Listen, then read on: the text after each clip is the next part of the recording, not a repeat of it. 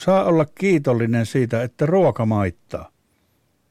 Mutta minusta ei tarvitse olla kiitollinen siitä, että itselle pieneksi jäänyt ja kaverille annettu vaate näyttää hänen päällään sata kertaa paremmalta kuin itsen päällä ei näyttänyt kertaakaan, ei edes sovituskopin huumaavassa hankintailmapiirissä.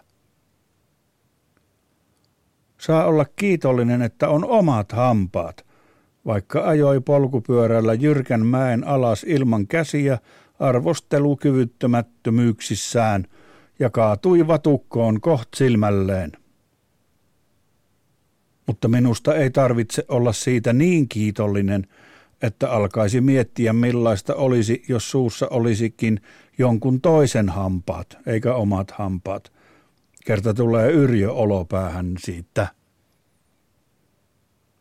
Saa olla kiitollinen, että vaikka haukotus tarttuu ihmisestä toiseen jopa ikkunan läpi tai televisio-ohjelmasta, niin pieru ei tartu. Kuvitelkaa millaista olisi, kun olympialaisissa joku painonnostaja ähkii kaksisataaviisikymmentä kiloa maasta irti ja siltä repeää neljäkymmentätuhatta päisen yleisön ja satojen T V-kameroiden ja radion mikrofonien edessä turaus. Perin armollisia on pierun tarttumattomuus täten. Mutta minusta ei tarvitse olla kiitollinen, että naapurin mansikoita ei rastaat syöneet puille paljaille, vaan söi meidän.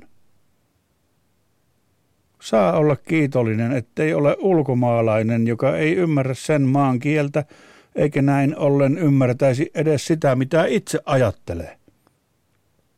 Mutta minusta ei tarvitse olla liian kiitollinen siitä, että on suomalainen ja hoilaa ulkomaan terassilla tai Ruotsin laivalla, niin että koko tienoo kärsii ja kaikki muut suomalaiset häpeää kuin pilkku.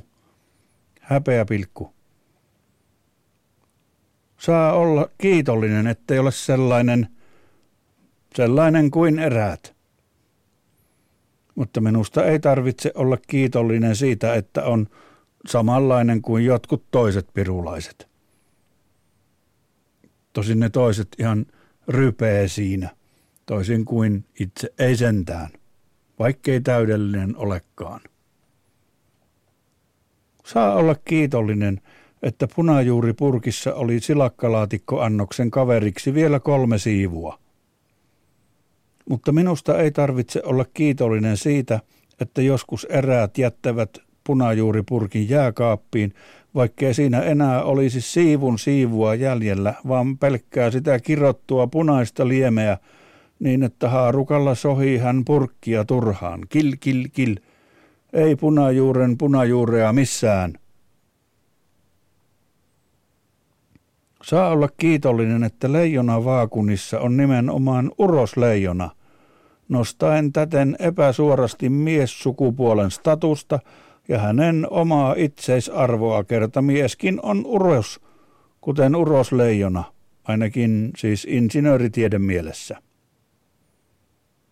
Mutta minusta ei tarvitse olla kiitollinen, jos joku nais muistuttaa tarpeettomasti, että peloittavimmat leijonat onkin päinvastoin naaraat eikä uroot, ja että naaraat tekee kaiken työn, ja miesleijona vain istuu kaiket päivät persiillään hän, tai löhöää savannilla kuin mikäkin ylitsuhna. Saa olla kiitollinen, että niissä vähän tuoreemmissa Batman-elokuvissa Batman on aika etevä ja melkein parempi kuin vanhemmissa Batman-elokuvissa. Mutta minusta ei tarvitse olla kiitollinen siitä, että niissä Robin on joutunut tuotannon supistuksen kohteeksi ja saneerattu ulos. Kyllä olisi pitänyt myös Robimelle olla toimipaikka niissä. Tai ainakin joku korvaava pesti, josta olisi kerrottu meille katsojille, että ei ole hunningolle jätetty Robimeakaan.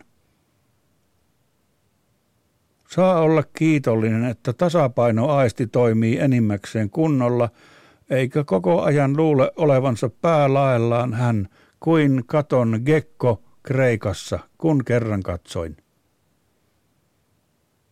Mutta minusta ei tarvitse olla kiitollinen siitä, että joku säästää sähköä ja sammuttaa valot kahvilan vessasta käsienpesulta poistuessaan, kun jään sinne pönttökopin pimeään istumaan yksin ja raapimalla yritän hahmottaa, missä kohtaa vessapaperiautomaatin uumenissa olevan paperin pää on, vai onko paperi kokonaan loppu kuin slyyt? Saa olla kiitollinen, että keksii asioita, mistä olla kiitollinen. Mutta minusta ei tarvitse olla kiitollinen siitä, jos keksii paljon enemmän niitä asioita, mistä minun mielestäni ei tarvitse olla kiitollinen. Siinä ero. Toivoo yksi monten puolesta. Kaunista kesää myös heille toivottaen vilpittömyyksissään.